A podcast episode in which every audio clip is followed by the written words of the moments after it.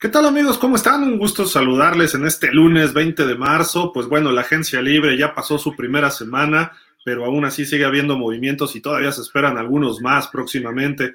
Esta segunda semana viene una segunda oleada, valga la redundancia, de agentes libres que pueden ser muy interesantes para diferentes equipos. Los saludamos por el momento, Daniel Velasco, su servidor Gilardo Figueroa. ¿Cómo están? Mucho gusto en estar aquí con ustedes y vámonos hasta el norte de los Estados Unidos ahí con Daniel Velasco. Dani, ¿cómo estás? Muy buenas noches, tardes todavía. Hola Gil, bueno, acá ya son noches, acá ya son las 8 de la noche, ahorita ya estamos con 2 horas de diferencia con respecto al centro de la República Mexicana, pero bueno, bastante bien aquí, disfrutando pues de lo que ha sido esta agencia libre. Como decías, esta semana también va a haber algunos movimientos, muy probablemente ya no con tanto frenesí como la semana pasada. Ahora, bueno, después de lo que se armen en estos días los equipos, quedará esperar a lo que venga en el draft, y después del draft, por ahí del 1 de junio, cuando haya otra vez algunos jugadores cortados, veremos que otra vez empieza el ¿cómo se llama? Pues el agandalle de jugadores, ¿no? Como sí, aves de rapiña. Es como en esas tiendas, ¿no? Donde ponen ahí la caja de todo lo que sobró, ¿no? De, ¿cómo le llaman? Los outlets y todo esto. Que ponen ahí las rejillas con todos los tenis que vienen algún defecto y todo el mundo ahí, ¿no? Exactamente. Pero bueno, pues tenemos muchas noticias. Hay noticias acerca del comisionado de la NFL. Obviamente hay movimientos. Los Texans han estado muy activos estos últimos 2 días. Dallas se ha hecho un par de trades muy interesantes. Vamos a ver cómo repercute esto con los Cowboys. Pues también vamos a platicar rápidamente de cada equipo, qué es lo que ha hecho, vamos a ir división por división muy rápido, haciendo un análisis muy breve para que ustedes estén al tanto de lo que ha ocurrido en esta semana y ver quiénes han mejorado, quiénes no han podido hacer nada por cuestión de tope salarial, en fin, así de que hay mucho tema el día de hoy. Y pues, ¿qué te parece, Dani, si empezamos con el comisionado Roger Goodell, ¿no? Que pues él había dicho que el 2024 sería su último año de comisionado, que ya no iba a renovar contrato. Pero precisamente hoy se filtra una información de que los dueños, los 32 dueños o los 31 más los Packers, vamos a decir, están viendo una renegociación de contrato, no renegociación, una extensión de contrato para el comisionado Roger Goodell. El comisionado ya entró en el 2006, tiene ya 64 años de edad, no es un comisionado realmente pues digamos que muy grande en ese sentido. Todavía, pues normalmente a los 70 ya empiezan a pensar en ver lo que se vaya, pero él había dicho que ya no iba a reestructurar. Él llegó como comisionado en el 2006 cuando sale Paul Tagliabue, ha tenido extensiones de contrato en el 2009, 2012 y 2017. Esa del 2017 fue que dijo, en el 24 me voy, sin importar qué pase, voy a dejar todo listo. Sobre todo él quería dejar los nuevos contratos de televisión, que son multimillonarios, son por 11 años, con 5 televisoras, incluyendo algunos servicios digitales, por miles de millones de dólares. La NFL va a entrar en una era muy moderna, muy distinta, no distinta, pero una evolución, digamos, de lo que hemos ido viendo. Entonces el comisionado quería dejar eso, quiere dejar paz laboral, que eso no ha habido problemas últimamente, desde el 2010 creo que eso se ha limpiado, no ha habido amenazas de los jugadores. Y en general los dueños tienen una buena impresión de Roger Goodell porque ha defendido sus intereses, ¿no? de los dueños principalmente, ha hecho crecer la liga exponencialmente. Se habla de un posible contrato, según Sports Illustrated, por 5 años más y $200 millones, o sea, algo así como $40 millones por año para el comisionado Roger Goodell, lo cual suena justo, suena interesante. Con eso ya se puede jubilar y pensionar a los 69 años, entonces a los 70 se puede ir a dedicar a jugar golf, se puede olvidar de la NFL y puede vivir su vida tranquilamente, casi como nosotros, ¿no? Mi estimado Dani. Sí, mira, a mí nada más, yo no necesito que me renegocie nada, a mí nada más que me den un contratito, de un año, por el mismo valor, y con eso... Y con eso me jubilo, con eso tengo para jubilarme, ya no necesito más, tampoco soy tan codicioso. A mí que me lo den por 3 meses, y ya. No pido más. 3 meses de comisionado y con eso me doy por bien servido. Pero bueno, antes de él estuvo Tagliabue, del 89 al 2006, quien ya entró al Salón de la Fama, a pesar de mucha gente renuente que no lo quería ver en el Salón de la Fama por haber perdido en un momento determinado en el 95 los 2 equipos de Los Ángeles, los Raiders y los Rams, no se lo perdonaban, además de tener supuestamente manga ancha con los jugadores que se empezaron a volver loquitos de repente y no había sanciones tan fuertes, y él sustituyó a Pete Rozelle, quien fue el comisionado del NFL del 60 al 89, Pete Rozelle también en el Salón de la Fama. Pete Rozelle fue parte de ese grupo de personas que integró la Liga Americana con la Nacional, formó la NFL como tal, con conferencias en el 70, sí tuvo un antagonista tremendo que fue Al Davis, pero a final de cuentas sobrellevó la NFL de una manera excepcional y la dejó lista para que creció a niveles de contratos, creció a niveles de presencia. En los 70s todavía el béisbol era, pues digamos que el deporte nacional en Estados Unidos, ¿no?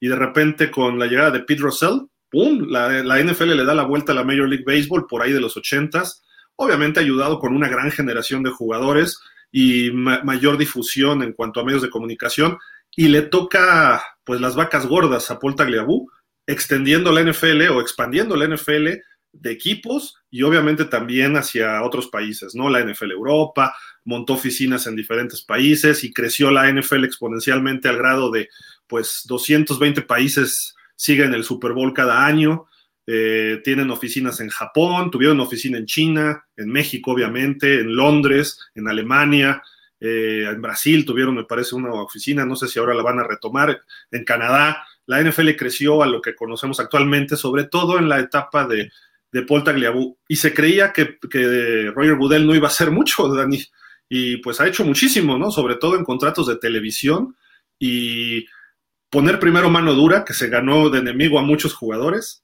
y luego, pues, de alguna forma darle continuidad en crecimiento, desarrollo, sobre todo en lo que es la digitalización de la NFL, creo que le podemos llamar así, ¿no?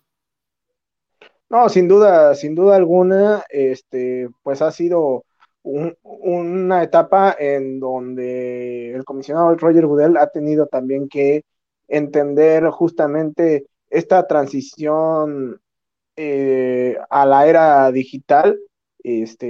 Creo que se ha adaptado perfectamente bien a las necesidades que exige hoy el mercado internacional y por eso hemos visto a la NFL que se ha expandido de la forma en como lo ha hecho, ¿no? En términos generales, al menos en el aspecto comercial, sin duda alguna el trabajo que ha hecho Roger Goodell pues ha sido interesante. Sin embargo, bueno, también evidentemente habrá algunas áreas en donde el trabajo del comisionado pues puede ponerse en entredicho, ¿no? Qué tan bueno, qué tan malo, sobre todo pues en los parámetros, ¿no? Que a veces se utilizan para imponer sanciones a determinados jugadores por X o Y motivos, ¿no? O sea, ¿cuántas veces en este espacio hemos hablado de la sanción a Calvin Ridley, y por ejemplo, la forma en cómo se midió la de otros jugadores, como a lo mejor era Xavier Rice o Ray Rice, no me acuerdo, el chico de el que golpeó a su esposa, ¿cuál de todos? Del elevador, ¿cómo? El del elevador, ¿cómo se llamaba? Ah, sí, el corredor de Baltimore. Ay, se me olvidó ahorita también el nombre. Sí, Rice, el corredor, ¿no? De los Ravens. Ajá, bueno, también, ¿cuántas veces se habló de que Ray Lewis utilizaba también algunas sustancias indebidas, etcétera? Y pues no pasa nada, ¿no? Entonces, habría que poner en una balanza la forma en cómo se determinaron algunas sanciones, pero digo, en términos comerciales al menos, creo que ha hecho más que bien su trabajo el, el comisionado. Sí, sin duda. Y sobre todo, ¿sabes qué? Esto indica que los dueños están contentos con su trabajo, ¿no? Y le van a dar, pues, esos 200 millones por 5 años. Será interesante. A lo mejor no le dan todo ese contrato que se filtró hoy, o sea, esas cantidades, porque él ya no quiere seguir tampoco. Él ya ha comentado que se ha sentido cansado, pero, pues digo, si te ofrecen 200 millones... dices, pues 200 es mejor que 160 o que 120 o que 80, ¿no? Entonces, dices, pues 5 años más me dedico a trabajar. Y la NFL ha crecido tanto. Cuando la tuvo Pete Rozelle como comisionado, es lo que le conocemos como una empresa familiar, ¿no? Los dueños eran, pues, los que fundaron los equipos en su momento, como los Rooney, como los Mara. En su momento en Miami estaba el señor Joe Robbie. En Dallas había otros dueños, en Los Ángeles era Georgia Frontier, esposa de Carol Rosenblum, o viuda de Carol Rosenblum, en fin, todo ese tipo de dueños que iniciaron como un negocio la NFL. Y en los 80s y 90s de repente se volvió un corporativo y llegaron los grandes multimillonarios a comprar equipos, porque creció tanto la NFL que era muy atractiva para muchos. El primero que llegó fue el señor billetes Jerry Jones. Con bombo y platillo le costaron, creo que $200 millones los Cowboys, que hoy valen $8,000 millones. Él los compró en el 88, 89 y hoy valen $8,000 millones. O sea, a ese grado han crecido la NFL desde el 88, 89, hablando del principal equipo. Y después hemos visto dueños de grandes corporativos, Stan Kroenke de los Rams, la familia Lerner en Cleveland, que después terminó vendiendo el equipo, obviamente Arthur Blank era de Home Depot, me parece, que compró los Falcons, Stephen Ross en Miami, Robert Kraft en los Pats, y ahí empezó a verse de otra forma la NFL. Ya no era el dueño que a lo mejor hasta jugó, que el dueño que rentaba un campito por ahí en un parque al principio para entrenar y tenía problemas para conseguir un estadio para los partidos en los años 20, 30, hasta los 60. No, hoy ya las instalaciones son mejor que el mejor estadio de México, ¿no? Entonces, a ese grado la NFL ha crecido y pues se le debe mucho, no a Goodell precisamente, pero Goodell ha dado esa continuidad, sobre todo en una modernidad de la NFL, no ha permitido que se estanque. Él hablaba del status quo, que hay que romper con el status quo, y lo ha hecho muy bien, la verdad. Al principio muy criticado por la mano dura, recortó gastos en el 2008 por las crisis que tenía Estados Unidos, cerró la NFL Europa, recortó muchos presupuestos, pero después vino un repunte en la liga, y vámonos, lo que tenemos hoy es una liga que vale miles de millones de dólares al año en ganancias. El Super Bowl... 30 segundos, ¿cuánto nos costó nuestro anuncio de pausa, mi estimado Dani, en el Super Bowl? Como 7, 8 millones de dólares, ¿no? Fue lo que mandamos el cheque a la NFL, ¿no? Sí, más o menos fue lo que mandamos. No, es que... pues bueno, porque tenemos vara alta, pues también nos hicieron un descuento, ¿no? Pero sí, más o menos eso, en eso andaba. Oye, Gil, ahorita que hablabas un poquito de los dueños originales y de cómo ha ido evolucionando esta situación, ahorita me quedé pensando, ¿hay dueños de otros países? O sea, porque me quedé pensando, por ejemplo, en el dueño de los Jaguars, el señor Shahid Khan. O sea, tiene raíces pakistaníes, pero hasta donde tengo entendido, él es... Él nació ya en Estados Unidos, pero no sé si hay algún dueño como tal extranjero. No, yo voy a primero, para comprar a los Dolphins voy a tener que naturalizarme estadounidense para poderlos comprar. Todos son estadounidenses.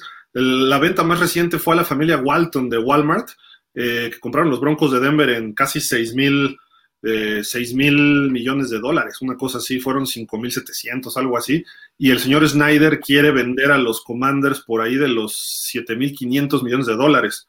Entonces, pues, ahí está el asunto de lo que está pasando con los dueños de la NFL, y pues vamos a ver si llega alguien más, ¿no? Pero se habla de que Jeff Bezos puede comprar a los Commanders. De hecho, hoy se anuncia que Magic Johnson se incluiría al equipo potencial para comprar ese equipo de los Commanders, que es cuestión de, no sé si de un mes, 2 meses, antes de la temporada, yo creo que los Commanders ya van a estar vendidos, ¿no? Entonces, habrá que esperar. Porque, o sea, bueno, yo te lo preguntaba porque dentro de todo este proceso de transición, de evolución de la NFL, quizá el próximo paso sería la internacionalización de dueños. Y, pues, no sé, me quedé pensando, ¿te imaginas al señor de los teléfonos ahí en la NFL? Tiene inversiones fuertes el señor Carlos Slim en Estados Unidos con América Móvil. Es parte socio, hasta donde sé, del New York Times. Creo que pudiera ser una posibilidad. Incluso Emilio Azcárraga con Grupo Televisa tienen inversiones fuertes allá, aunque no sé si les alcanzara poder comprar eso y seguir con todos sus negocios, sobre todo al Grupo Televisa. Sí creo que Carlos Slim pudiera mantener un equipo de la NFL sin mayores problemas, ¿no? Pero Televisa no lo sé. A lo mejor estaría muy limitado el equipo de Televisa como tal en ese grupo, pero el conjunto, o si fuera un dueño Carlos Slim, yo creo que sí tendría sin problema forma de manejar un equipo como lo hace cualquier otro dueño de la NFL, ¿no? Pero bueno, déjame saludar rapidísimo, ya se conecta con nosotros Rodrigo Ponce. El Ponce, ¿cómo estás? Buenas tardes. Bien, bien, Gil. ¿Cómo estás? ¿Cómo estás, Dani? Pues aquí llegando a sumarme a la transmisión para darle con todo. Excelente, excelente. Estábamos platicando del comisionado Goodell, que a lo mejor lo renegocia, le extienden su contrato otros cinco años, ¿verdad, Dani? Era 5 años. Sí, 5 años, sí. Y $200 millones, más o menos, porque vence su contrato en marzo del 24, dentro de un año. Entonces, sí, él había dicho que ya hasta ahí le paraba, pero con que te pongan $200 millones en la mesa... Okay. A cualquiera se le hace un hoyo en la bolsa, ¿no? Sí.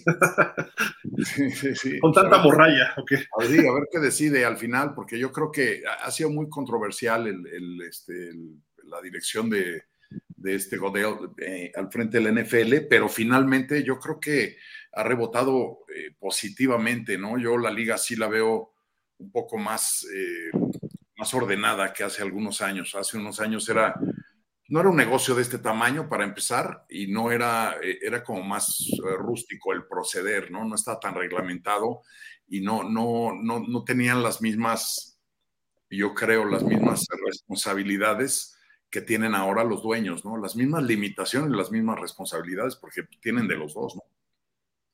Sí, de acuerdo. Y pues tan es así que tenemos juegos al año en México, en Londres, ahora en Alemania, probablemente Brasil próximamente. Así de que la NFL sigue, y ya de temporada regular, porque en la época de Tagliabue eran pretemporada, ¿no? Y había una NFL Europa, pero bueno, hacia allá va creciendo la NFL y va por buen camino, y eso tan es así que no digo que es razón nada más de él, sino de todos los comisionados y sus diferentes objetivos o misión que han tenido en cada uno de sus periodos, pero obviamente se agradece, ¿no? Ese esfuerzo para que rebote hasta México, ¿no? Por ejemplo, o hasta otras partes del mundo, que nos toca a nosotros algo de la NFL. No sé si quieran agregar algo más acerca de este tema o ya pasamos a lo que le truje, Chencha. Vamos a lo que sigue. Vamos. Pues el día de San Patrick's, que creo que fue el jueves pasado, normalmente sabemos en el New York Stock Exchange, les encanta hacer invitados especiales a que toquen la campanita para abrir pues todas las operaciones bursátiles, ¿no?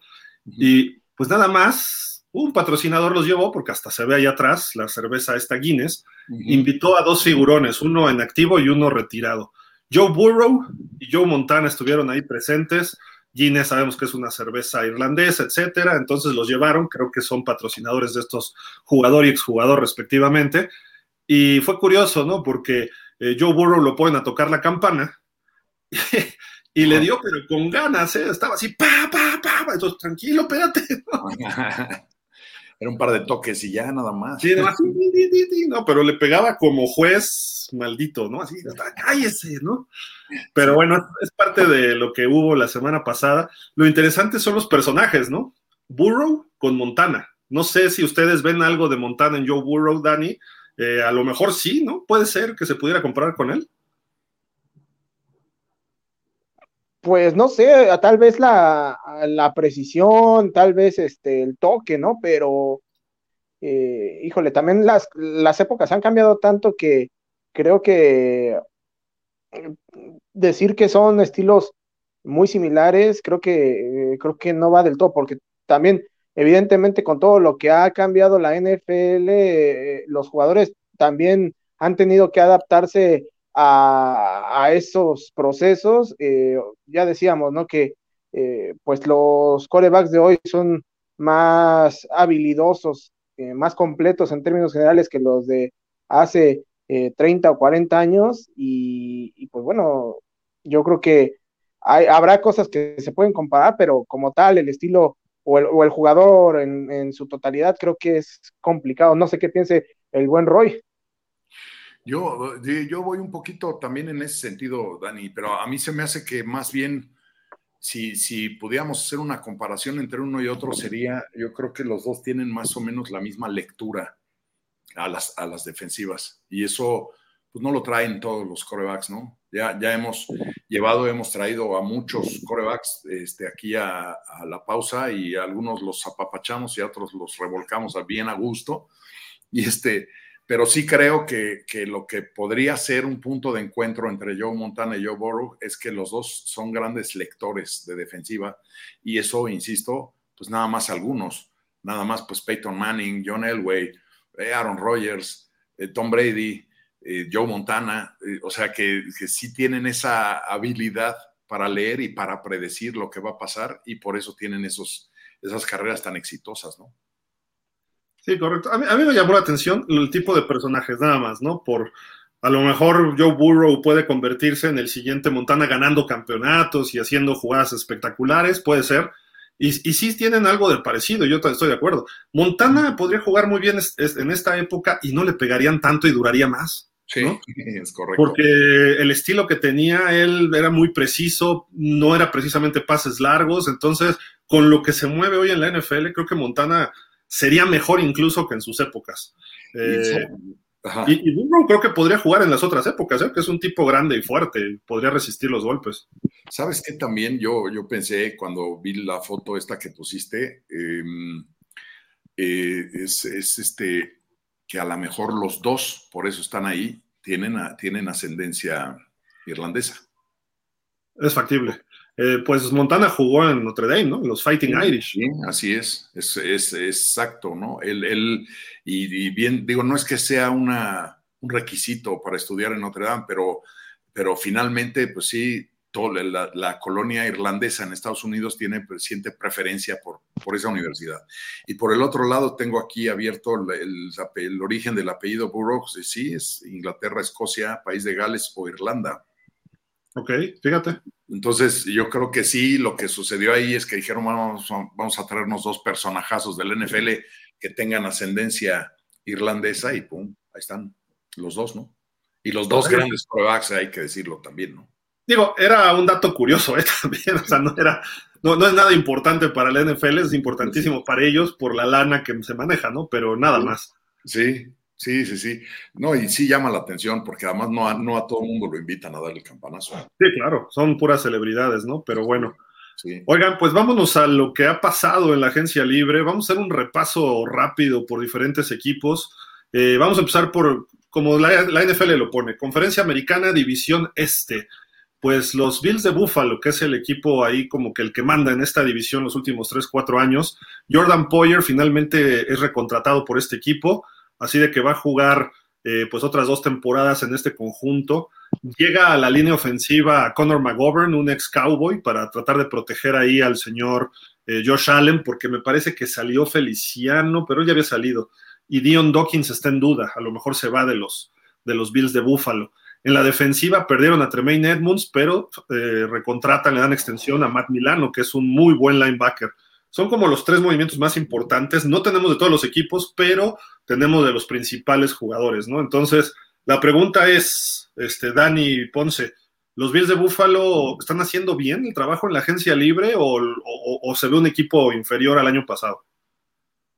Nah. Yo creo que lo están haciendo medianamente bien, pero sí creo que han perdido algunas piezas importantes que, sí, bueno, si se termina de concretar lo de Aaron Rodgers a los Jets, creo que los Bills van a estar un escalón por debajo de lo que habrían estado el año pasado y no serían entonces los principales candidatos a llevarse esa división, así que creo que si lo comparamos con el año pasado, tal vez sí están un poquito abajo.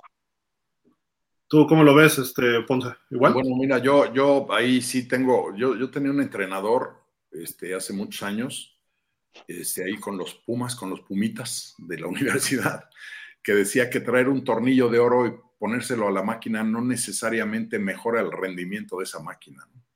Es okay. Decir, hablando un poquito de lo que decía Dani ahorita de Aaron Rodgers, sí va a llegar, pero no implica que vaya a funcionar, esa es una.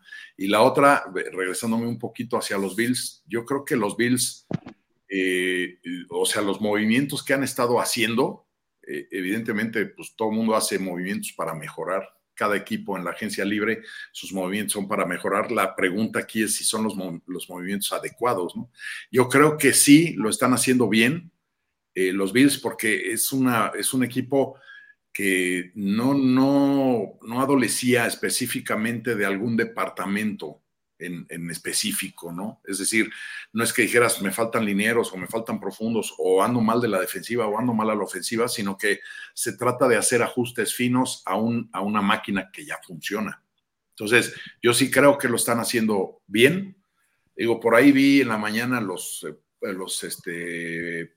Power Rankings que están manejando ahorita en una página y lo siguen poniendo como el equipo número 3, ¿no? A los Bills.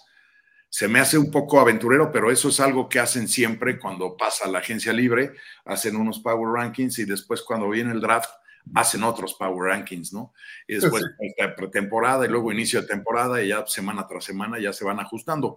Pero finalmente creo que sí están, no sé si están para el tercer lugar, contestando la pregunta, Gil. Yo no sé si los Bills con todos estos ajustes están como para estar en el tercer lugar de la liga, nada más detrás de Kansas y de las Águilas de Filadelfia.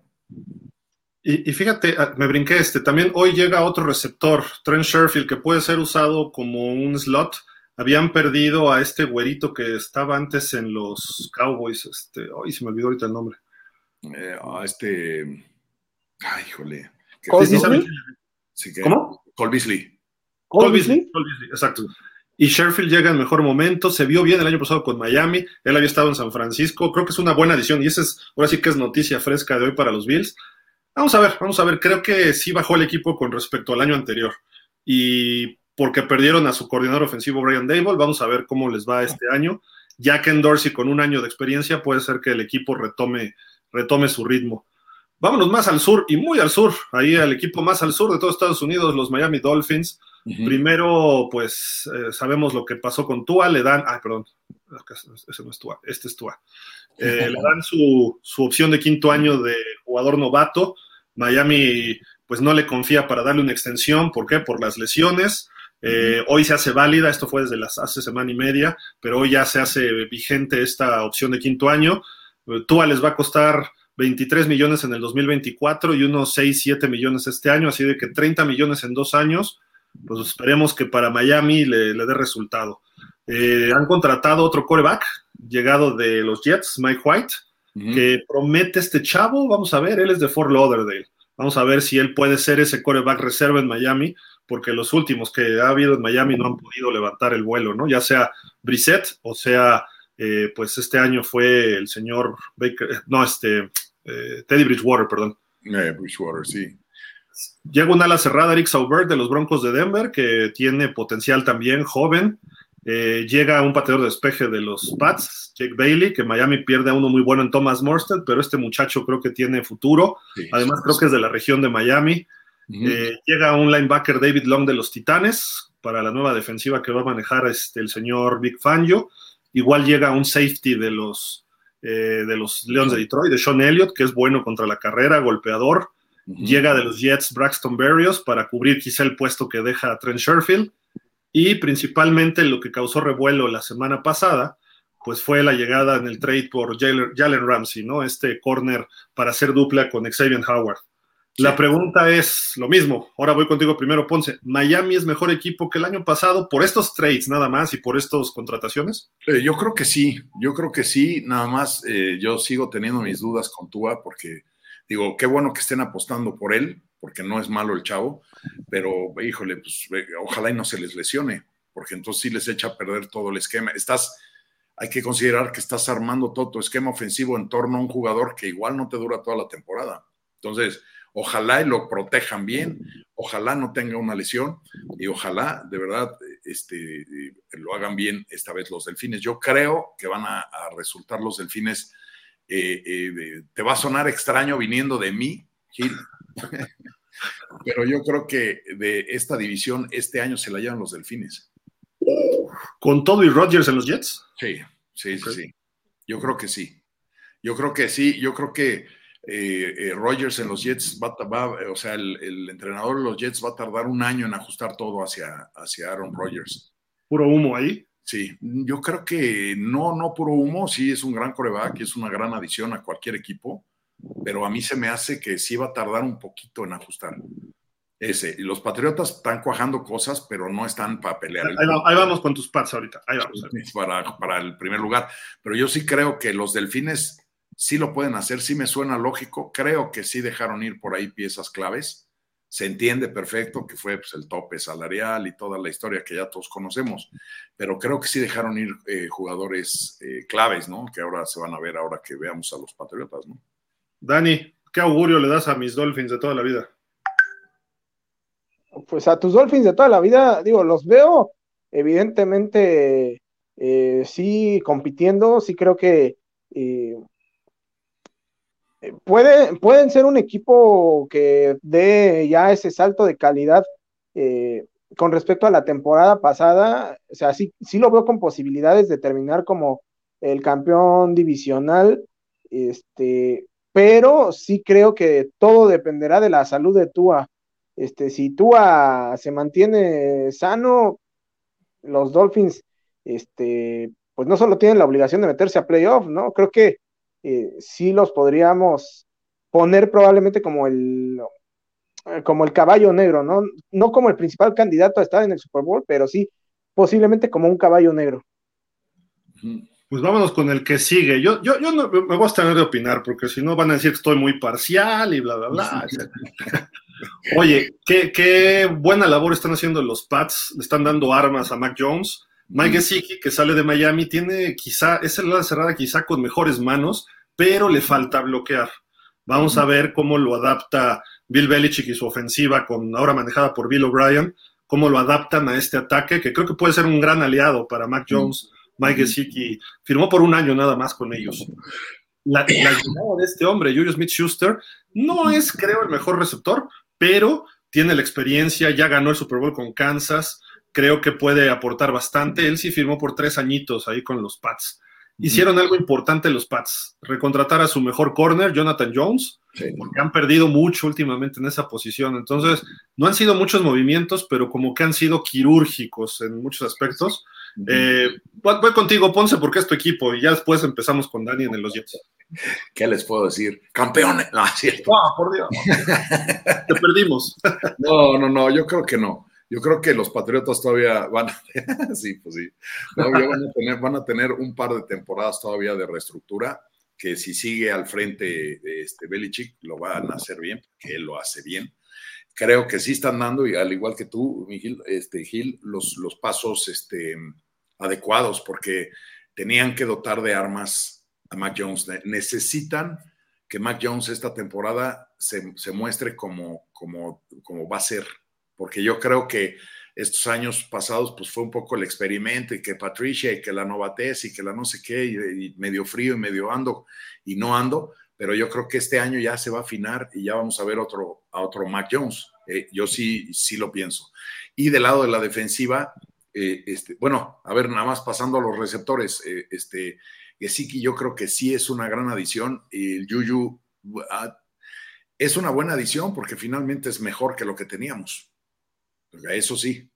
que Nelson Agholor, ¿quién más estaba? Estaba Jacoby Meyers. Jacoby Meyers, que ya... El Babotas, ¿no? Que puso el pase a los Raiders. Sí, el que dicen que ya rompió un récord con los Raiders, que fue el primer Raider que anotó sin ser Raider. Que lanzó un pase de anotación sin ser Raider. Pues sí, o sea, se lo puso en la mano, ¿no? Y digo, ya, es más, yo tengo un amigo de los Raiders que cuando vio el cambio me pone en el chat, me dice, oye, no avienten cascajo, hijo. O sea, pues es que está George McDaniels también. Sí, pues sí. No es mal receptor el chavo, pero tampoco es así de me lo tengo que quedar, ¿no? Ahorita vamos con los Raiders, pero no, es que los Pats mejoraron, ¿no? Sobre todo en la posición de receptores. Sí, yo siento que sí, y la defensiva también, porque además...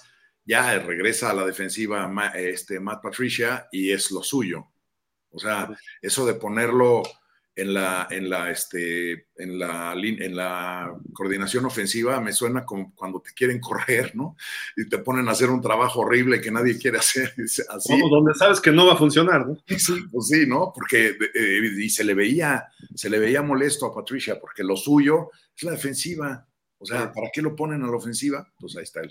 Él jugó de liniero ofensivo, ¿no? Él jugó de liniero ofensivo, sí, pero finalmente... Ha brincado por todos lados. Sí, pero finalmente se acomodó bien a la defensiva y yo creo que como coordinador ofensivo lo hace muy bien. Correcto. Sabe manejar a sus jugadores, tiene un esquema, la verdad, bien versátil y creo que puede funcionar muy bien como coordinador defensivo. Y si le terminan de acomodar en el draft algunas piezas claves, porque ahí sí yo iría en el draft como Patriota, como Belichick. Yo lo que buscaría sería un refuerzo para la línea ofensiva, un buen refuerzo para el lado ciego de Mac Jones y el resto a la defensiva. Correcto. Necesitamos levantar esa defensiva. Dani, ¿nos preocupamos de los Pats o todavía no tanto? Híjole, yo creo que todavía no tanto, pero sí creo que van a andar mejor que el año pasado. Ahora, habrá que esperar a que Belichick también le atine ya a un buen receptor en el draft, ¿no? Porque, o sea, sí, ahorita traes un agente libre confiable como es JuJu, pero pues necesita a alguien más ante la salida de Jacoby Meyers, ¿no? O sea, yo veo a JuJu siendo un receptor 2, necesita un receptor 1 en el draft, y el problema es que a Belichick no se le da mucho eso, entonces si logra atinarle, pues podemos ver unos Pats interesantes, y como decía Roy, pues ya con Matt Patricia ya haciendo lo suyo, no haciendo Vámonos con los Jets, que están preparando todo para la llegada de Aaron Rodgers, que se está alargando y alargando cada vez más. Le dan una extensión a Quincy Williams, un muy buen defensivo. Vamos a ver si ya se empieza a convertir en el superestrella de la NFL, que tiene potencial para hacerlo. Y le traen a su primera petición, Allen Lazard, receptor de los Packers. Le dieron 4 años, 44 milloncitos. Pues Aaron Rodgers dijo que no había lista. Para mí que era medio tonta porque no aparecía, pero la realidad es que ahí está, ¿no? Y en esa lista aparece Odell Beckham Jr. también. Y los Jets están metiéndose muy fuerte en la negociación de Odell Beckham. Están compitiendo con otros equipos. Entonces, si se queda en los Jets Odell Beckham, más los jovencitos que ya tienen, puede ser una buena opción como receptores para la llegada de Aaron Rodgers. Pero bueno, Dani, ¿tú qué le ves a esto de los Jets? ¿Es mejor equipo con estos movimientos más la potencial llegada de Rodgers? Sí, o sea, la teoría dice que sí, ¿no? Porque el año pasado realmente de lo que adoleció el equipo fue de quarterback, porque Zach Wilson nomás no, Mike White ahí a duras penas, a veces lo hacía bien, pero de pronto... No te metes con el muchacho, porque ya es de Miami. Ah, bueno, sí, ya es de Miami tu muchacho. Pero tiene más cara de agente del IRS que de quarterback, hijo. No, sí. Totalmente.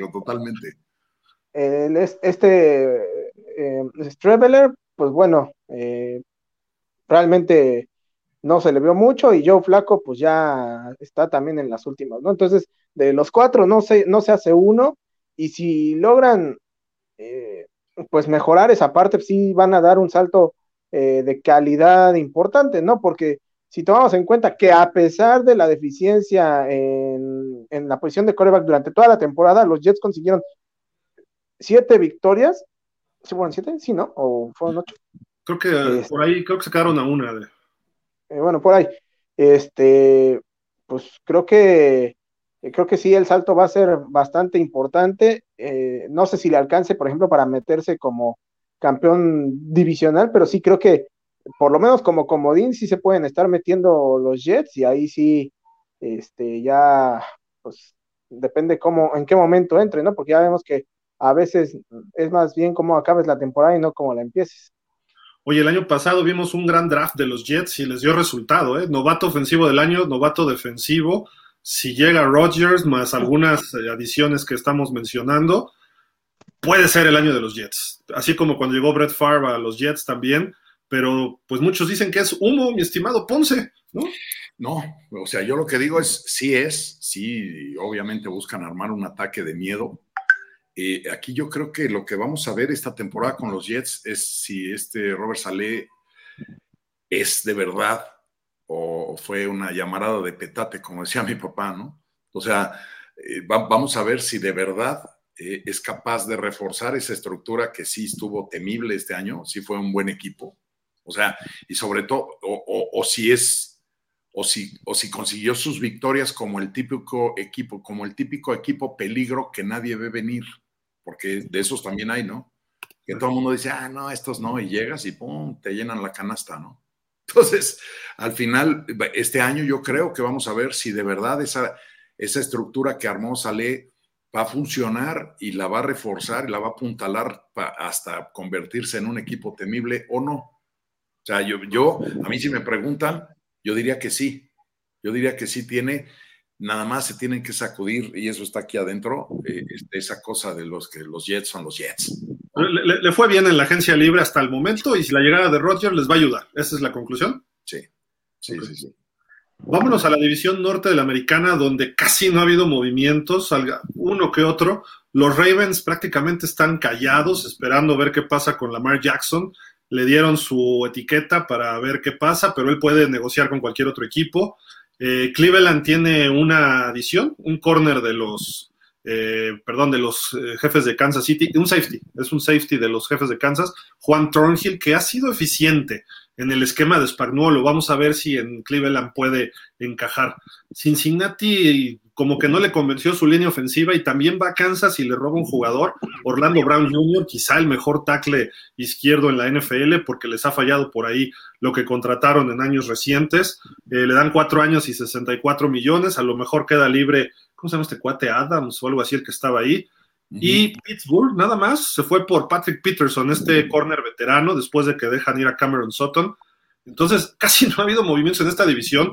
Son equipos que todos están más o menos bien armados, eso es una realidad. Uh-huh. Ponce, ¿tú ves que alguno despunte después de la agencia libre o se ven todos parejos hasta ahorita? Yo los veo, ahí sí no hubo mayor movimiento en toda la división, o sea, pues ya lo acabamos de ver. No son, tal vez lo más notable es lo que hizo Cincinnati con este tackle, ¿no? Que sí, y de verdad urgía, y le hicieron un gran favor a Joe Burrow. Yo creo que lo pidió en su carta de Navidad, y sí, lo necesitaban, se necesitaban reforzar esa línea sí o sí. ¿Tú lo ves igual, Dani? No, sí, yo definitivamente no, o sea, de hecho desde hace 2 años la línea ofensiva de Cincinnati ha estado pues siendo prácticamente un queso gruyere, y pues ahorita sí era una necesidad urgente, ¿no? Y aún así creo que de cara al draft, o sea, yo no descartaría la posibilidad de que los Bengals en la primera o segunda selección tomaran a un liniero ofensivo, ¿no? Porque entre que o estaban mal o estaban lesionados, los Bengals no veían una en ese sentido, y pues de ahí en fuera creo que también en esta división, hasta que no explote lo de Lamar Jackson, que yo creo que finalmente no va a explotar y se va a quedar como niño regañado, pues la mayor actividad pues la vamos a ver ya hasta el draft en esta división. De acuerdo, mucho ruido, más bien poco ruido y pocas nueces, ¿no? Pero ¿sabes qué? Sí, una que otra nuez por ahí. Yo creo le están matando el alma a Lamar, ¿eh? O sea, no va a funcionar igual. Si se quedan en Baltimore va a ser profundamente infeliz. O sea, y también los Ravens, ¿eh? O sea, sí, porque pero él en específico va a decir, híjole, o sea, ya para no ponerle nombres, pero sí, o sea, a ver, Dakota, Aarón, o sea, todo mundo consigue un buen deal y yo no. ¿Por qué? Pero no? También, o sea, ¿no crees que al final de cuentas él buscó esta situación? O sea, creo que el debate, como ya decíamos la otra vez, no era que si era mucho o no el salario, porque al final de cuentas así se maneja el mercado, pero donde sí coincidíamos todos que se estaba equivocando era que a fuerza se estaba empecinando a pedir el contrato totalmente garantizado, y ahí es donde dirían por ahí la puerca torció el rabo, ¿no? Porque pues nomás no, o sea, el hecho de que los Browns hubieran estado pues prácticamente desesperados y bueno, los Browns actuando como los Browns la temporada pasada o hace 2 temporadas, ya no me acuerdo, no significa que los demás equipos vayan a actuar de la misma manera. Sí, correcto. Saber cómo le va a los Ravens y en general esta división, que creo que todos los equipos tienen potencial para mejorar este año. Vamos a ver a Deshaun Watson en su 2º año ya completo con los Browns, a lo mejor es eficiente. Tienen que ver nada más la situación, me parece que es Kareem Hunt, ¿no? El que está como agente libre, a ver si lo retienen o no, pero en general el equipo regresa completo. El Cincinnati pues estuvo en la final de conferencia, tiene que mejorar aspectos de línea. Pittsburgh, esperar la maduración de Kenny Pickett, a ver si en el año 2 se da. Y los Ravens, esperar a ver qué pasa con Lamar Jackson, ¿no? Esa es la clave. Sí. Vámonos a tu división, Dani, donde están los Jaguars, que creo que han estado muy calladitos, ¿no? En la agencia libre este año, igual que, bueno, los Titanes también, pero los Titanes están en desmantelamiento total, ¿no? Pero los Jaguars, como que no ha habido mucho movimiento, ¿no? Sí, no, mira, los Jaguars realmente llegaron con muy poco margen de maniobra a la agencia libre, o sea, solamente tenían 7 millones, si no mal recuerdo, disponibles, entonces, pues prácticamente los Jaguars este año iban a tener que centrarse en buscar retener a la mayor cantidad de agentes libres, cosa que han hecho. Lo único que sí, o sea, yo entiendo que hay poco margen, pero sí creo que por lo menos había que apuntalar un jugador, traer un agente libre externo, para cubrir ya sea la posición de corner o de safety, creo que eran las principales necesidades, y bueno, ante la salida de Juwan Taylor, pues ahora también se suma esa necesidad, ¿no? Pero sí, creo que por lo menos yo esperaba un agente libre externo, y para serte sincero, cuando vi lo de Darius Slay que lo habían cortado los Eagles, pensé que era una buena opción que podía salir relativamente barata, pero pues al poquito tiempo lo volvieron a recontratar los Eagles, ¿no? De hecho, hoy contratan a otro corner de los Eagles, pero lo contrata Detroit. Gardner Johnson, perdón. De los Jets, es de los Jets, él, ¿no? De los Jets. ¿De dónde era? De los Jets, ¿no? De los Jets. No, de los Gardner Johnson era de los Eagles. ¿Seguro? Sí, el de los Jets, ¿cómo se llama este cuate? Que es jovencito, que es muy bueno. Jermaine Johnson es el de los Jets. Ajá. Entonces, digo, pues por ahí habría que ver, ¿no? Y también firmaron, ahorita vamos a ver Filadelfia, que ha hecho muchos movimientos y ha perdido bastante, pero Ponce, los Titanes, ¿no? Parece que están de oferta, ¿no? Y se habla de que Derrick Henry pudiera irse en trade la semana pasada. Que se vaya, ¡Ey, espérate! Oye, Kevin Byard, el safety, que es muy bueno, le dijeron, oye, vamos a recortar un poco tu salario, y que les dice, no, ni más. Sí, ¿no? Entonces a lo mejor lo recortan a él, ¿no? Totalmente. Sí. Pero mira, sí, los Titanes sí están en plan de venta de garage, ¿no? O sea, sí están regalando todo y están buscando una reestructura. Yo creo que hacen bien. O sea, a lo mejor no así de radical, pero cuando tú tienes un equipo que debió de haber entregado otros resultados y terminó entregando estos resultados que vimos el año pasado, tienes que poner una venta garage. O sea, no lo puedes dejar pasar así. No, tú como entrenador no puedes decir, bueno, hijo, nos falló este año, muchachos, échenle ganas y el próximo año le damos con todo. No. Se les acabó la ventana, ¿no? De jugadores que tenían, ¿no? Sí, es eso. Entonces, ahora, pues, ni modo, a desarmar y con lo que te quede a volver a armar. Correcto. Yo creo que van a tener, sí van a tener éxito, porque Bravel sí, yo creo que sí sabe lo que hace. ¿Titans? Ah, Bravel, ok. Oye, pero ¿no les parece, Dani, que están haciendo un tanking por Caleb Williams de USC? Que la boca se te haga chicharrón. Lo mismo hizo los Jaguars por Trevor Lawrence, espérame. No, los Jaguars no hicieron tanking. Los que estaban haciendo tanking eran los Jets y no les salió. Y lo hicieron mal, exactamente. Es que no lo hicieron bien, ¿no? Yo espero que el próximo año, te acepto que los Titans seguramente van a terminar en el fondo de la división, pero no creo que sea el equipo que quede con el peor récord, la verdad. Bueno, pudiera ser Houston otra vez, ¿no? Ahí en el fondo, que Houston ha trabajado bien y de hecho hay noticias de hoy y de ayer, han estado muy activos. Hoy se llevan los Texans a este señor de Dalton Schultz, del ala cerrada de los Cowboys. Uh-huh.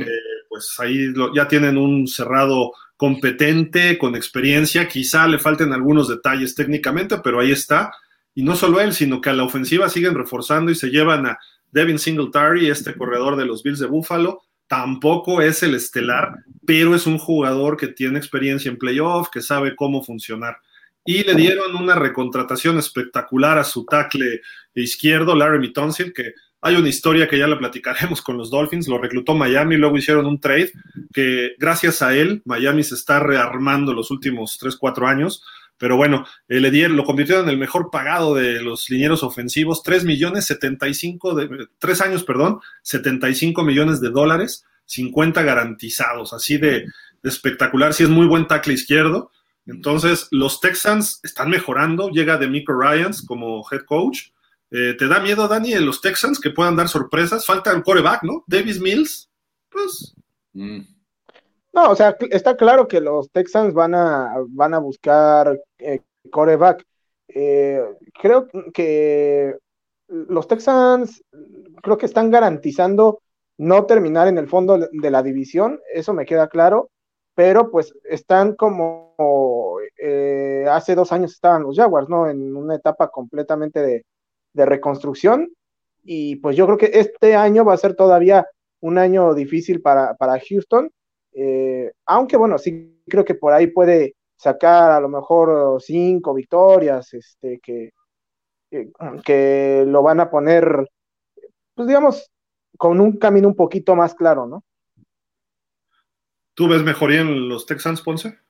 Yo creo que sí, y yo creo que van a hacer un mejor papel del que hicieron el año pasado, no van a terminar al final de la liga, pero yo creo que este año les va a alcanzar a los Texans como para ser el equipo incómodo, o sea, el equipo que de pronto dices, ay, voy contra los Texans y pum, te patean la espinilla y te le pega a los Jaguars 2 juegos, digamos.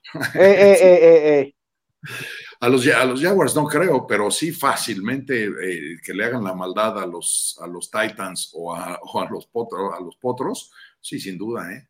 O sea, yo creo que sí. Yo no me quisiera aventurar a decir que los veo más configurados, o sea, los veo mejor configurados a los Texans ahorita que a los Potros, pero sí. ¿No? Puede ser, sí. Los Potros han hecho varios movimientos, que es el último equipo de esta división. Le dicen a Matt Ryan, gracias, adiós, ya tiene nuevo coach, no le gustó Matt Ryan, creo que no le gustó a nadie Matt Ryan el año pasado en los Colts, no. Es un quarterback que tienes que darle un poquito más de tiempo y quizá más respaldo, firman a Gardner Minshew para hacer un backup, pero ¿backup de quién? ¿No? Eso, o sea, tiene salario de backup, pero no sé qué tanto, quién va a ser el titular, también irán por un quarterback en el draft, ¿qué van a hacer? Se han deshecho de varios quarterbacks últimamente, como que esa posición no les ha funcionado desde que Andrew Luck les dijo gracias. Por ahí Philip Rivers hizo un buen año. y llega a un sala defensiva Samson Ebukam, que puede aportar bastante. La defensiva no está tan mal de los Colts, tienen ahí jugadores interesantes, a ver si Shaq Leonard puede regresar a su nivel, pero es lo que han hecho. Ponce, ¿tú crees que este equipo pudiera pelearle? Creo que Jacksonville es el rival a vencer ahora, ¿no? En esta división. Yo sí lo creo. Y yo sí creo que va a tener fortuna los Potros si acaban con marca ganadora, ¿eh?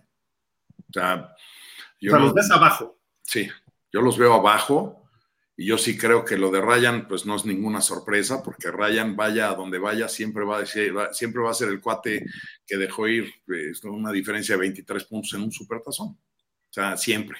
Y pues no. ¿Y de cuánto? ¿De 31 en temporada regular o una cosa así? O sea, ya hasta el otro día, digo, no para ensuciar este templo del balón ovalado, pero ya incluso a Atlanta, los cuates que son muy futboleros le empiezan a decir el Cruz Azul de la NFL,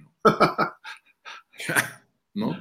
Entonces yo sí creo que los Potros no tan abajo como los Tejanos, pero lo que sí me gustaría creer es que los cuatro, esta temporada fue una diferencia, fue una división con un rendimiento muy pobre, pero este año ya no va a ser así. Correcto. Este año, digo, ahorita pasamos ahí con los Jaguares de Dani de toda la vida, pero los Jaguares van a quedar mucho más arriba y el resto de la se va a abrir un gap ahí entre los buenos y los malos, ¿no? Sí, es que Jaguares va para arriba y los otros tres, quizá los Texans van para arriba, pero lento, ¿no? Así pero es. Los demás van para abajo, Indianápolis y Tennessee, y ya se acabó su etapa. Sí, así es. Dani, ¿te preocupan los Colts? No, de hecho, ahorita creo que en la división el rival que seguiría, ¿cómo se llama?, en el escalón por debajo de los Jaguars, ahorita creo que van a ser los Texans, y bueno, eso no significa que los Texans vayan a estar peleando playoffs, ni mucho menos. Yo creo que, o sea, sí se rearmaron bien, están empezando bien su reestructuración, pero justamente por esta situación de que tanto Colts como Titans van totalmente en picada, eso va a favorecer la ¿cómo se llama?, la reconstrucción de los Texans, y de hecho yo veo entre los Colts y los Titans el que pueda estar en el fondo de la división, incluso a pesar de que están en venta de garage. Sí creo que los Colts van a terminar todavía más abajo que los Titans. Cuando dijiste entre los, pensé que ibas a decir entre melón y sandía, una cosa así, y dije, ¡ay, espérate! No, ¿qué fue? No, dije, tranquilo. Exacto. Algo más de esta división, que creo que ya lo dijimos, ¿no? Un equipo para arriba y los demás ahí como que tapando hoyos, nada más, ¿no? Yo nada más agregaría que creo que este año sí es crucial para Doug Peterson. O sea, no crucial de que lo vayan a correr, porque no creo que esté ni en el horizonte de que pueda sufrir algo su chamba. Me refiero crucial a que este es uno de esos años de encrucijada para un equipo en donde ya lo estás terminando de armar, y si lo terminas de apuntalar correctamente, entonces vas hasta arriba, ¿no? Puede ser, ¿eh? Puede ser que los Jaguars den ese brinco este año. Así es. Entonces sí es un año crucial para Peterson, y creo que sí lo va a hacer bien, porque es un buen entrenador, ¿no? Ya lo demostró varias veces, ¿no? Digo, yo los Jaguars lo veo como el equipo todavía caballo negro, pero ve lo que hizo en playoff contra los Chargers y contra los Chiefs. Quiere decir que está muy cerca de dar el brinco, ¿no? De dar ese brinco a contendiente. Ahorita sigue pretendiente alto, pero ya puede ser contendiente muy pronto el equipo de los Jaguars. Sí.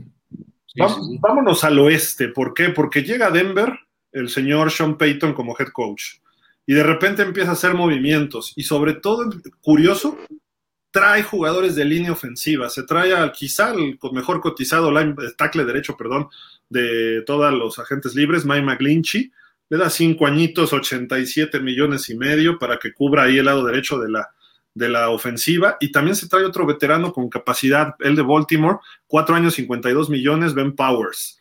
Así de que, de entrada, ya sabemos que quiere que protejan a Russell Wilson y que le abran huecos a este muchacho, Javonte Williams, ¿no? Me parece que es el corredor de ellos. Y se trae un quarterback reserva por si las flies, ¿no? Porque Russell Wilson ha sido consistente, casi no se lesiona, pero pues cualquier cosa trae a alguien que puede cumplir la chamba, ¿no? No te va a resolver un Super Bowl, pero ahí está para cuando sea necesario, ¿no? En Jarrett Stidham. Uh-huh. ¿Cómo los ves ahorita este equipo, mi estimado Ponce? Y ahorita voy contigo, Dani.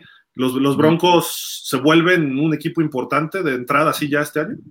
Pues de entrada ya con el hijo de Verónica Castro sí dieron un salto cuántico, ¿no? Con Sean Payton, porque sí es lo que tuvieron el año pasado fue una auténtica desgracia con Hackett, ¿no? No supo nunca ni por dónde le salió el sol, y lo peor es que desperdició el primer año de Russell Wilson, que creo que era, si no crucial, bastante importante para su desarrollo en los Broncos, ¿no? Entonces, cerró bien, ¿no? Cerró bien ya sin Hackett. Sí, así es. Entonces, ya con un entrenador como Sean Payton, sí puedes ya aspirar a tener un ataque muchísimo más ordenado y muchísimo más coherente y una defensiva más sólida, ¿no? Yo creo que Denver sí va a estar, no para colarse al playoff, pero sí va otra vez un equipo incomodísimo este año, Denver. Correcto.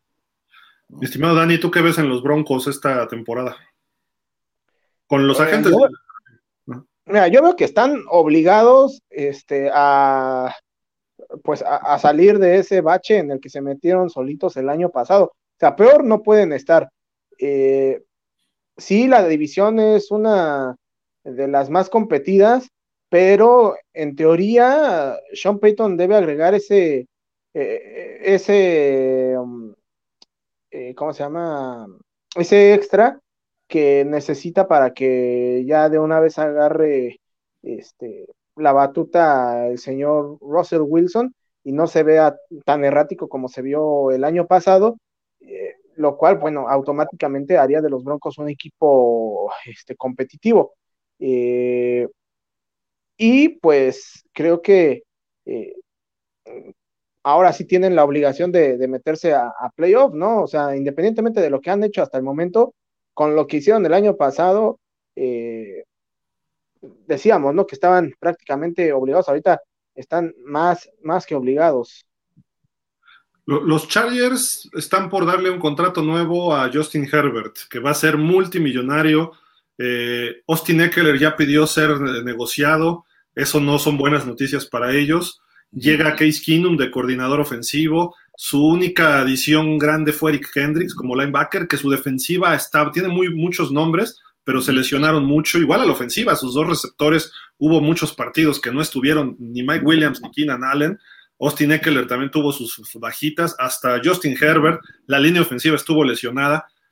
Este debe ser un año de brinco, pero no tienen para traer agentes libres, dependerá mucho su draft, creo yo, y por eso no los tenemos, porque Eric Hendricks ya es un buen linebacker, pero veterano, y llega una defensiva que tiene capacidad, esperemos que se mantengan sanos nada más los Chargers.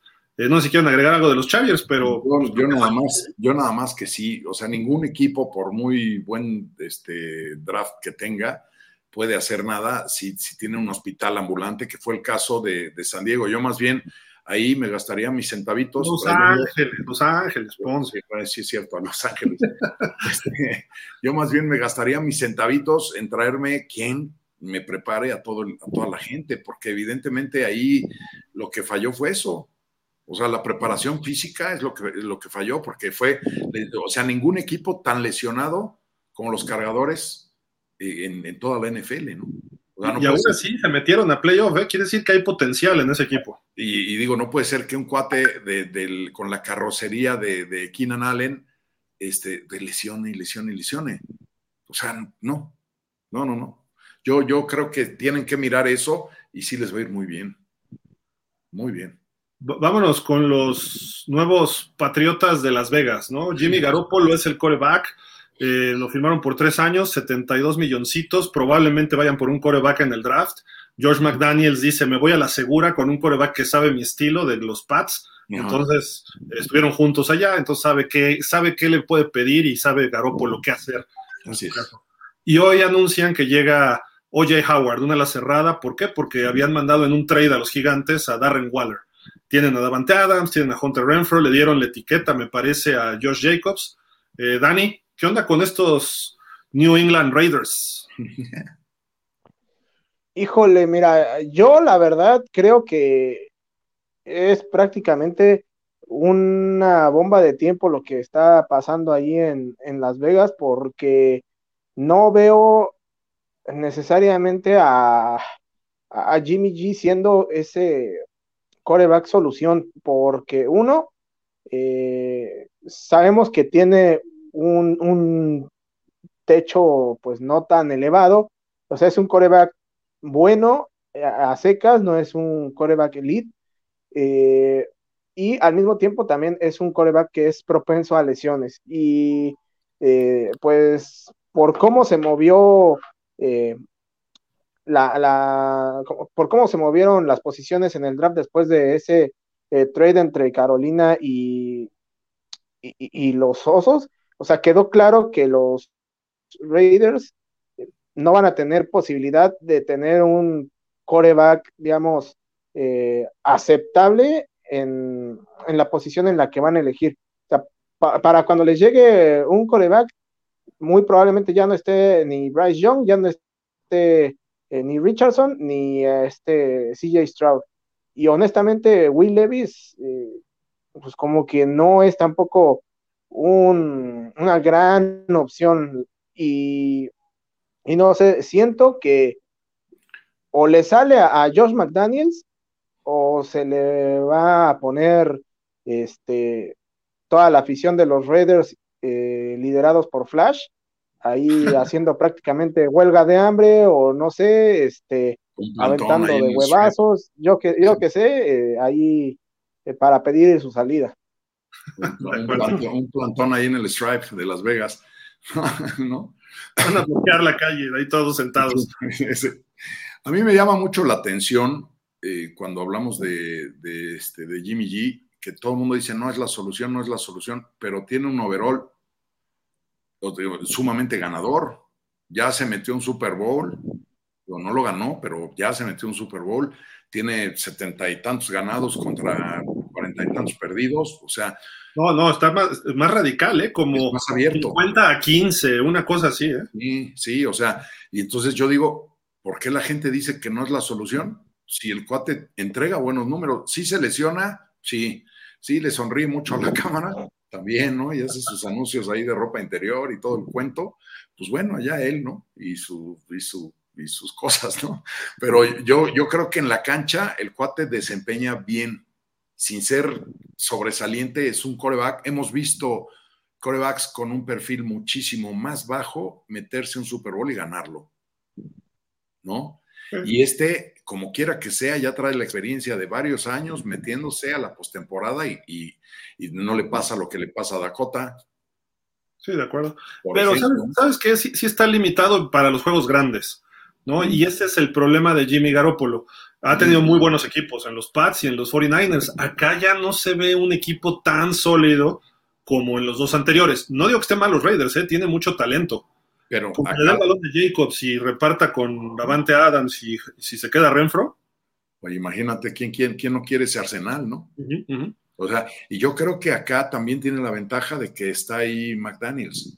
Sí, conoce el sistema que le puede decir. Se conocen bien y ya saben qué les pica y qué les duele, ¿no? Correcto. Entonces, ojalá y mejoren los Raiders, ¿no? Eso es importante. Y ya se lo deben a su afición, ¿no? Sí, y iban bien hasta lo que ocurrió lo de Gruden, ¿no? Creo que iban creciendo bien y ¡pum! Viene lo de Gruden y se destroza ese equipo, pero no por completo. Tiene algo que todavía se ve potencial. Ojalá también por Josh McDaniels, porque si no la levanta... Adiós. Ya no vuelve a coachar en la NFL, Es correcto, eso es correcto. Y es más, yo creo que le dieron oportunidad este año, pero también, es como siento un acuerdo no escrito, o sea, si a media temporada no veo claro, te me vas. O sea, ya no. El año pasado heredó el equipo, creo. Este ya está siendo su equipo, ¿no? Sí. Entonces, creo que le deben dar un año con su equipo o con lo que él pide y ya después veremos, ¿no? El tercero creo que puede ser el clave para él, ¿no? Sí. Y yo sí creo que vayan por un quarterback. Puede ser, como dice Dani, Will Levis, que yo sí le veo talento, hay que pulirlo, pero Yo sí creo que a lo mejor muy alto en las primeras rondas no, pero lo pules y puedes sacarle jugo. Y está Anthony Richardson, que es un superatleta, ¿no? De Florida, a lo mejor él puede ser también la opción. Sí. Y digo, a lo mejor no alcanza a llevarse uno de los que están en el mero reflector, pero, ¿sí? Pero yo siempre vuelvo al ejemplo, ¿no? ¿De dónde, de qué número salió Tom Brady, ¿no? O sea, pero Tom Brady era otro caso, no es que fuera un quarterback con dudas en colegial, sino más bien con pocas oportunidades. Sí. Cuando las tuvo, las aprovechó. Llegó a la NFL y sí lo menospreciaron, ¿no? Todos. Sí. Y de repente cuando pudo dijo, pues de aquí soy, ¿no? Sí. Pero los que se ven ahorita, ni siquiera los primeros, Dani, ¿no? CJ Stroud, Bryce Young, Will Levis, Anthony Richardson, hay otro por ahí que no recuerdo el nombre ahorita, como que dices, ah, qué bueno que sean los quarterbacks que vienen, pero en todos generan dudas, ¿no? Sí, eso pues sí, aunque creo, bueno, yo creo que de los que decíamos, probablemente el que menos dudas debería generar, pues es CJ Stroud, ¿no? Por lo que se vio ahí en el Combine, pero pues sí, al final de cuentas, siempre esa transición es un volado, ¿no? Te puede salir un Peyton Manning o un Ryan Leaf. Pues sí, exacto. Vamos a ver qué pasa y qué quarterback les alcanzaría a los Raiders, ¿no? En el draft. Pues nos falta nada más el campeón, que se han ido más jugadores de los que han llegado, pero ya lo dijiste, ¿no, Dani? Llegó un buen liniero, Jawan Taylor de los Jaguares, que lo firman por 4 años, pero perdieron a Wiley, perdieron a Thornhill, se les han ido varios, ahorita no recuerdo todos, pero Orlando Brown, por supuesto, es otro de los Brown. Entonces... Sí, uh-huh.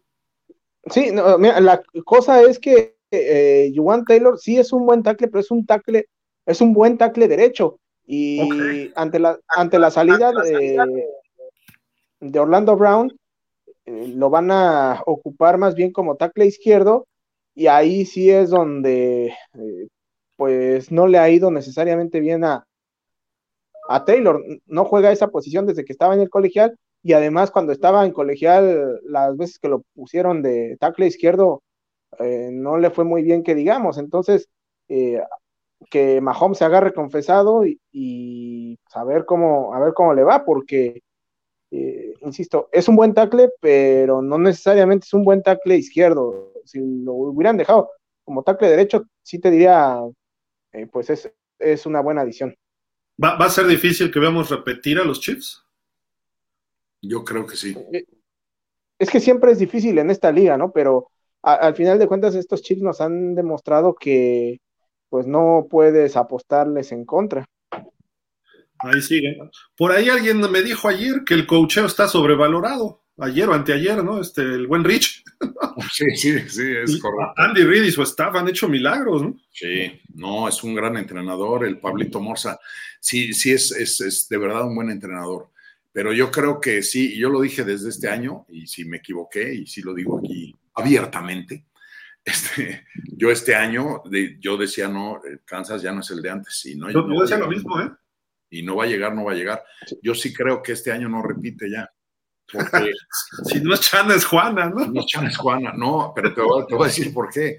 Porque este año yo veo ya más contendientes y más fuertes.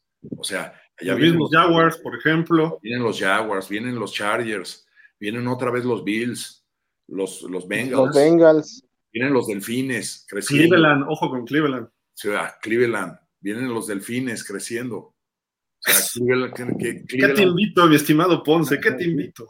No, es que es la realidad. Los Jets de toda la vida de Gil. Los Jets también, de toda la vida. Claro. Los Jets con Mr. Ayahuasca, ¿no?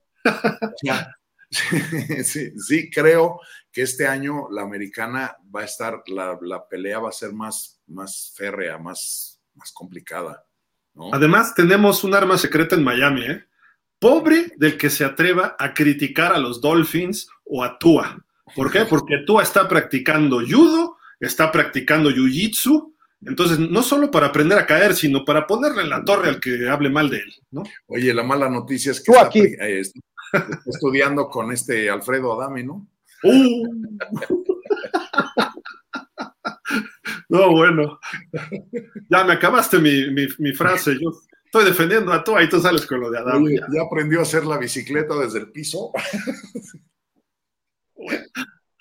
En fin, vámonos con la nacional, a ver hasta dónde nos alcanza, ¿no? Porque sabemos que hay otros programas. No se pierdan al ratito la ronda deportiva, lo mejor de... Ganó Checo, ya platicarás de eso al rato, Ponce. No te voy a dejar hablar de eso aquí para que en la ronda lo platiques. Eso. Pero todos estamos orgullosos de que Checo le haya ido bien y que hizo un gran papel. El béisbol está jugando México, no sé cómo vaya. Va ganando 3-0. En la séptima alta, con un out, 3-0. Que se cuide Estados Unidos, que está en la final del Clásico. Sí, nos la vamos a pelear con los güeros, vas a ver. Sí. Y... ¿no? Qué bueno que pusiste esa... Yo pensé que ibas a decir otra cosa. Sí, estuvo peor que lo de melón y sandía por ahí. Sí, no, este show sí, para toda la familia, espérense, güey. Bienvenidos al show de los Mascabrothers. Son otros.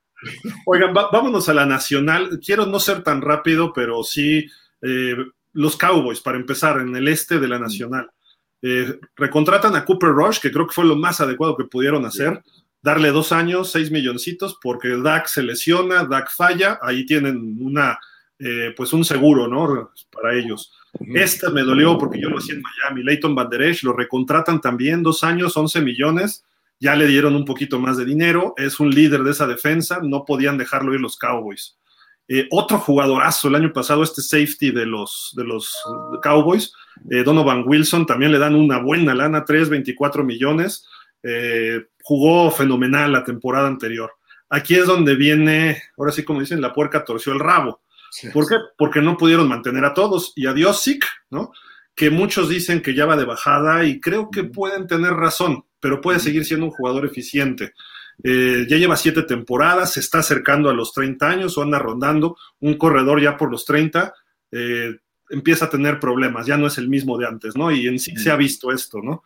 Vamos a ver en qué equipo termina el buen Ezekiel Elliott. Hacen 2 trades los Cowboys muy interesantes. Ayer fue por Brandon Cooks, que es un receptor que puede ser ese receptor número 2, quizás hasta un número 3, aunque tiene las mismas características que Michael Gallup, solo que él mejor porque es un veterano, después de Tyreek Hill, desde el 2016 o 15, es el segundo receptor con atrapadas más largas de 25 yardas, de mayor número de atrapadas. Entonces es un jugador que puede estirar el campo y puede ayudar a que crezcan otros receptores. Y que se fue también la semana pasada, necesitaban otro corner del lado de Trevon Diggs y ya llegó Stephon Gilmore en un trade con los Colts. Creo que están haciendo su talacha bien. Pocos movimientos, retienen jugadores importantes y hacen 2 que pueden ser clave, ¿no? Para que ellos les vaya bien o mejoren esta temporada. Y de hecho salió en Sportsline esta estadística, el impacto en Dallas de Stephon Gilmore y Brandon Cooks. Sin ellos... se le calculaban 10 victorias, con ellos 10.2, no varía tanto. Para llegar a playoffs, 76% contra 79%, a la final de conferencia 13.7% contra 15%, y para ganar el Super Bowl 6.5 contra 7.3. ¿Serán estos 2 jugadores de trade de impacto de verdad, Dani, con los Cowboys? ¿Podrán ayudarles a dar el siguiente paso que nos han quedado a deber desde hace 30 años o no sé cuánto? Híjole, la verdad es que no sé, porque creo que las armas que tienen los Cowboys, al menos en los últimos años, no han estado en duda, ¿no? Creo que más bien la duda es si finalmente Dak Prescott se puede sacudir las marañas de la cabeza y pues dar ese salto que necesita a su equipo para pues convertirlo en un equipo de Super Bowl. Y hasta el momento eso no ha quedado demostrado. Cada vez le ponen mejores condiciones en el entorno a Dak Prescott y no necesariamente da ese salto, ¿no? Entonces, creo que visto hasta el momento, no creo que esa sea la respuesta, a pesar de que sí son muy buenas contrataciones. Sí. ¿Es mejor Dallas que lo que era el año pasado o no? Sí. Yo creo que no. ¿No? ¿Por qué? No. Por lo que dice Dani, Y estoy totalmente de acuerdo. O sea, cada vez le arriman mejores juguetes a Dakota y Dakota no sabe jugar. O sea, digo, a mí me queda claro dos cosas. Los Vaqueros dieron el paso 2, el 3, el 4, el 5 y hasta el 9, si tú quieres, pero el 1 no lo dieron y el 1 era deshacerse de Dakota. Yo insisto, desde el año pasado, o sea, Dakota está topado de aquí y eso no se va a quitar nunca. Esa es una. Y la otra que me queda clara es que el señor Jerry Jones es un gran negociador porque a todo mundo lo recontrató y lo amarró con una bolsa de cacahuates y un pepsilindro y ahora le ve, ponte a jugar, ¿no? O sea, ¿vieron los precios? No es posible que a Cooper Rush le haya dado 6 millones por 2 años. Si funciona mejor que Dakota Prescott. Digo, sí, o sea, sí. A veces, ¿no? También, no siempre. Yo creo que, tampoco digo que le deberían de pagar más que a Dakota, pero 6 millones es así como, ya me imagino a Jerry Jones saliendo de la sala de juntas así como, ¿no? Y me lo chamaquea a este güey, ¿no? Y pues sí, o sea, y a Dakota, y a Banderesh, y a todo mundo le dio 3 cacahuates, y se trajo grandes piezas, porque Stephon Gilmore es una gran adición a los Vaqueros de Dallas. Pero el problema, como decía Dani hace un rato, el problema no es traerte más jugadores buenos, el problema es el que te mueve todas las piezas necesita otra mentalidad y no la tiene. Yo digo, desde el principio lo he dicho y Aarón hasta me maldice desde Sonora, ¿no? pero sí, o sea, es eso, ¿no? Yo creo, ¿no? Ahorita que dijiste... Ahorita que dijiste de que está Jerry Jones así con la risita, me imaginé a Patán, el de Pierno Doyuna, el que se ría. ¿Cómo se reía? Sí. Muy bueno, por cierto.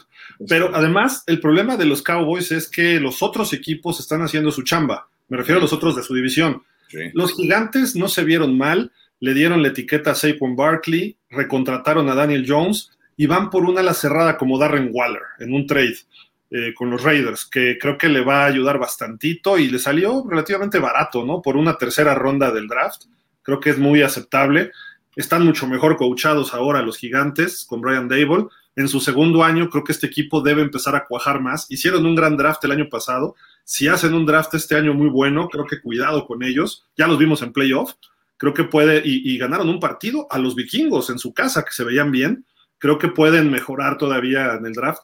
Nada más fue un trade, lo que hicieron hasta ahorita, importante. Los demás son cosas un poco más pequeñas. Pero creo que los Gigantes van por buen camino, ¿no, Ponce? Sí, yo creo que sí. Y se armaron bien. No me queda muy claro la oferta, o sea, el contrato. O sea, vamos, no me queda claro si fue justo o no fue justo el contrato por de Daniel Jones. Yo creo que estuvo excedido. Pero, pues digo, cuando apuestas a que el futuro de tu franquicia viene de la mano de alguien, pues sí, le tienes que pagar bien, ¿no? Se me hace un buen quarterback. Creo que embonó muy bien con el ataque de este Brian Daboll. Y al final del día, Brian Daboll está más o menos en la misma... historia, en la misma encrucijada que Robert Saleh. O sea, a ver si este año de verdad termina de apuntalar y de verdad termina de despuntar el equipo de Nueva York, o fue una llamarada de un año, ¿no? Que yo apunto a lo primero, al igual que los Jets. Creo que va mejorando. Sí, van para arriba porque son buenos entrenadores los dos. Dani, ¿tú ves igual a los Gigantes? Ay, ya se quitó el audífono, Dani. Dani. Ya. Sí. Perdón. ¿Cómo ves a los Gigantes tú, Dani? Pues mira, los Gigantes creo que en términos generales se ven interesantes, se ven un poco mejor. Lo que sí creo es que se equivocaron en algo y es que la etiqueta franquicia se la tenían que dar a Mac Jones y el contrato a Saquon Barkley. Ahí creo que sí la regaron feo porque no creo que Daniel Jones sea ese quarterback que sea la solución a largo plazo, ¿no?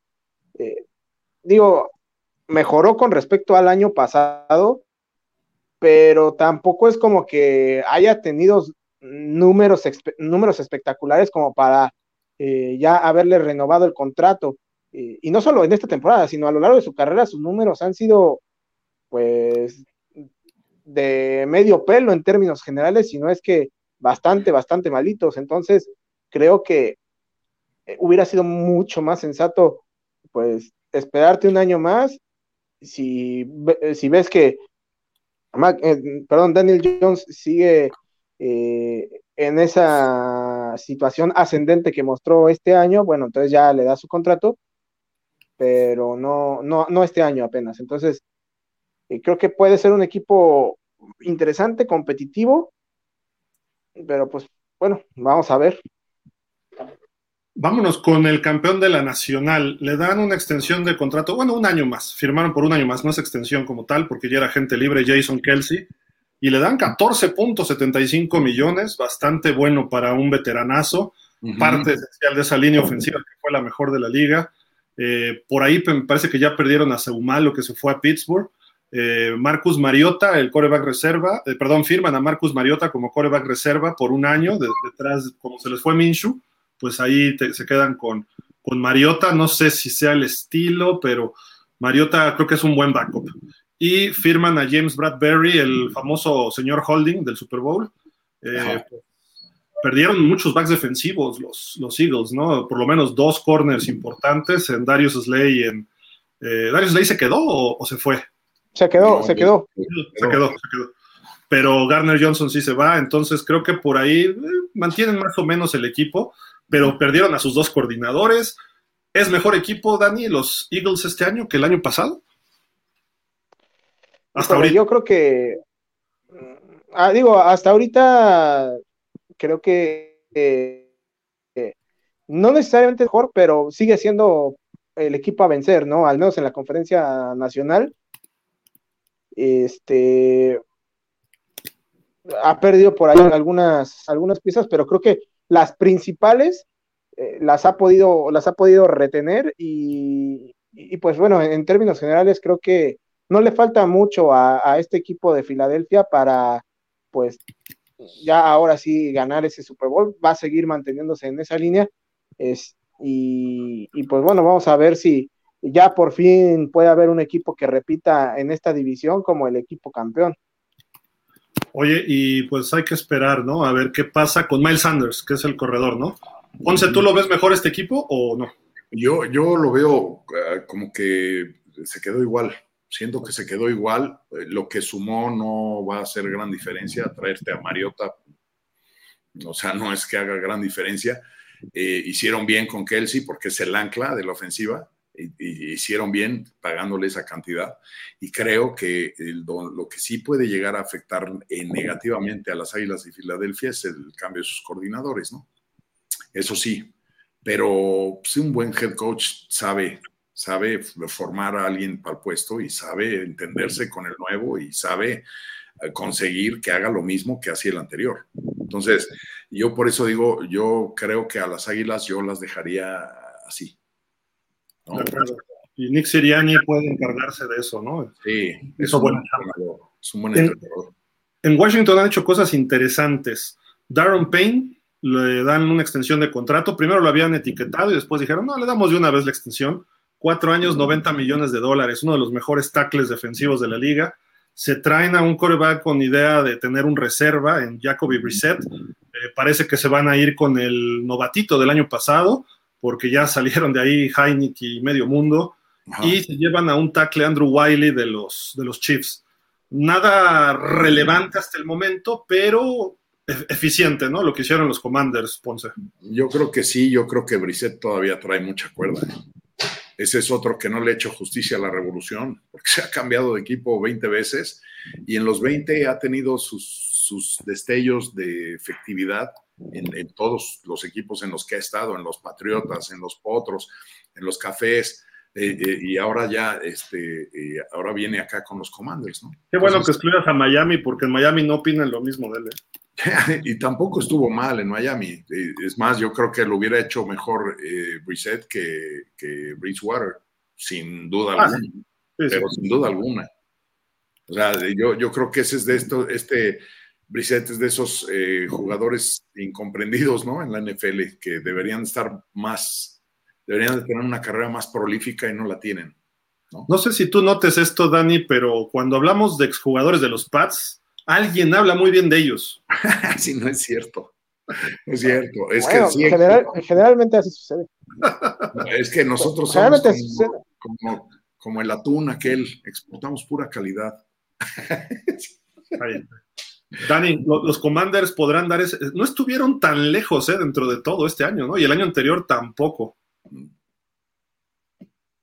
Sí, no, mira, es que también creo que la interrogante con los Commanders es que uno encuentren ya quién va a ser su quarterback, ¿no? O sea, sí, ahorita decía Roy que ya en teoría va a ser se llamaba Sam Howell, ¿no? ¿Cómo se llamaba? El novato. Sí. Ajá, pero bueno, también decían de Carson Wentz el año pasado y no le dieron chance a Taylor Heineke, entonces ya por favor que se decidan. Y la otra, que el señor Chase Young ya se mantenga sano, ¿no? Porque por andarse yendo a un campamento, no me acuerdo de quién, de los jugadores, se volvió a lesionar y pues ya no jugó prácticamente toda la temporada. Entonces, si se mantiene sano, creo que pues puede ser un equipo que se le complique a cualquiera de los Commanders. ¿No es el que se estrelló en su coche también, no? En el off-season. Ah, no, ese fue Myles Garrett. Yo solito me respondí. Oigan, pues, ¿les parece si dejamos las 3 divisiones que nos quedan para el próximo programa? Porque ya son 7:44 para leer algunos comentarios. Igual mañana hacemos algún programa rápido también ahí de las 5 o 6 de la tarde y acabamos ya con esas divisiones, porque hay cosas interesantes en la norte, en la sur y en la oeste de la nacional. Ya tenemos todo listo, pero el tiempo sí nos está empezando a comer. Y pues aquí tenemos comentarios, déjenme ver. Dunier Fuentes nos dice: buenas noches, familia, Dios los bendiga. Gracias, Dunier, igualmente. Gracias. Señor Gil, ¿qué opina usted de las contrataciones de nuestros Miami Dolphins? Aceptables, muy aceptables todas, en general, creo que muy recomendables, se han hecho bien, pero yo insisto, no vamos a ir, lo que decían de Dallas es lo mismo en Miami, con el quarterback no vamos a llegar muy lejos. Uh-huh. Necesitábamos un quarterback élite, y eso ya no va a ser en Miami este año. Miguel Darío Pérez, saludos Gil, Dani, ¿sí hubo para ustedes sorpresas en la agencia libre?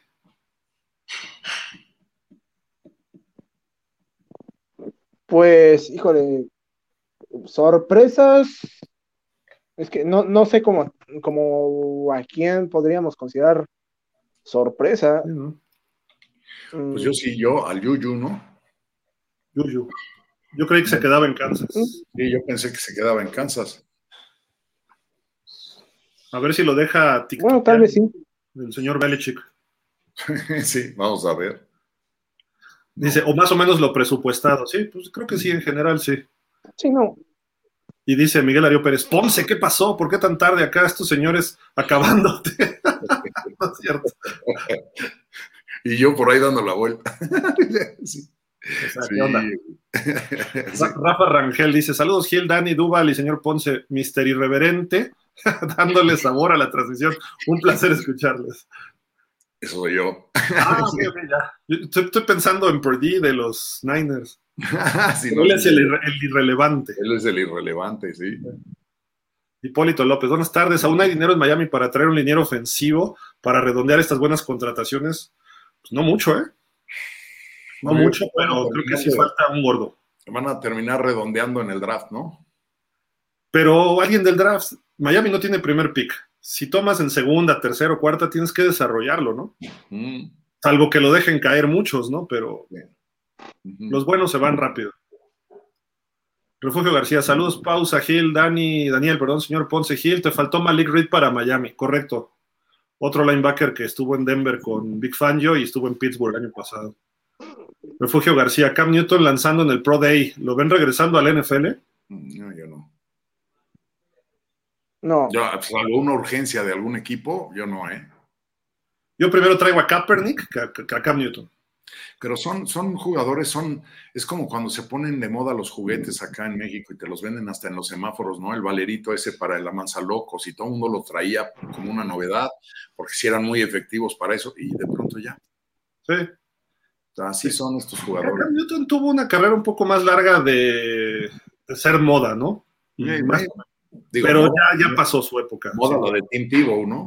Ese sí, tal vez. Pero Tebow sí fue un chispazo, ¿no? Nada más. Cam Newton sí hizo trayectoria en las Panteras, pero no lo supieron terminar de redondear, ¿no? Dice Refugio García, es un poco raro, pero eso es genial. Es el mismo todo el tiempo. Jalen Ramsey sobre Mike McDaniel. Ah, sí, es que a la llegada de Ramsey en su conferencia le preguntaron sobre el coach de Miami, Mike McDaniel, le dijo, es weird. Weird es un tipo raro, ¿no? Uh-huh. Y todos se quedaron así como que, ¿qué óvole? Dijo, pero es bueno, estoy refiriendo a algo bueno, porque él es siempre igual. De entrada dijo weird, ya de entrada está chocando con él, ¿eh? O sea, no es así como que el mejor comentario de tu head coach, ¿no? Sí. Que le digan eso a Belichick y así como llega se van, ¿no? Sí.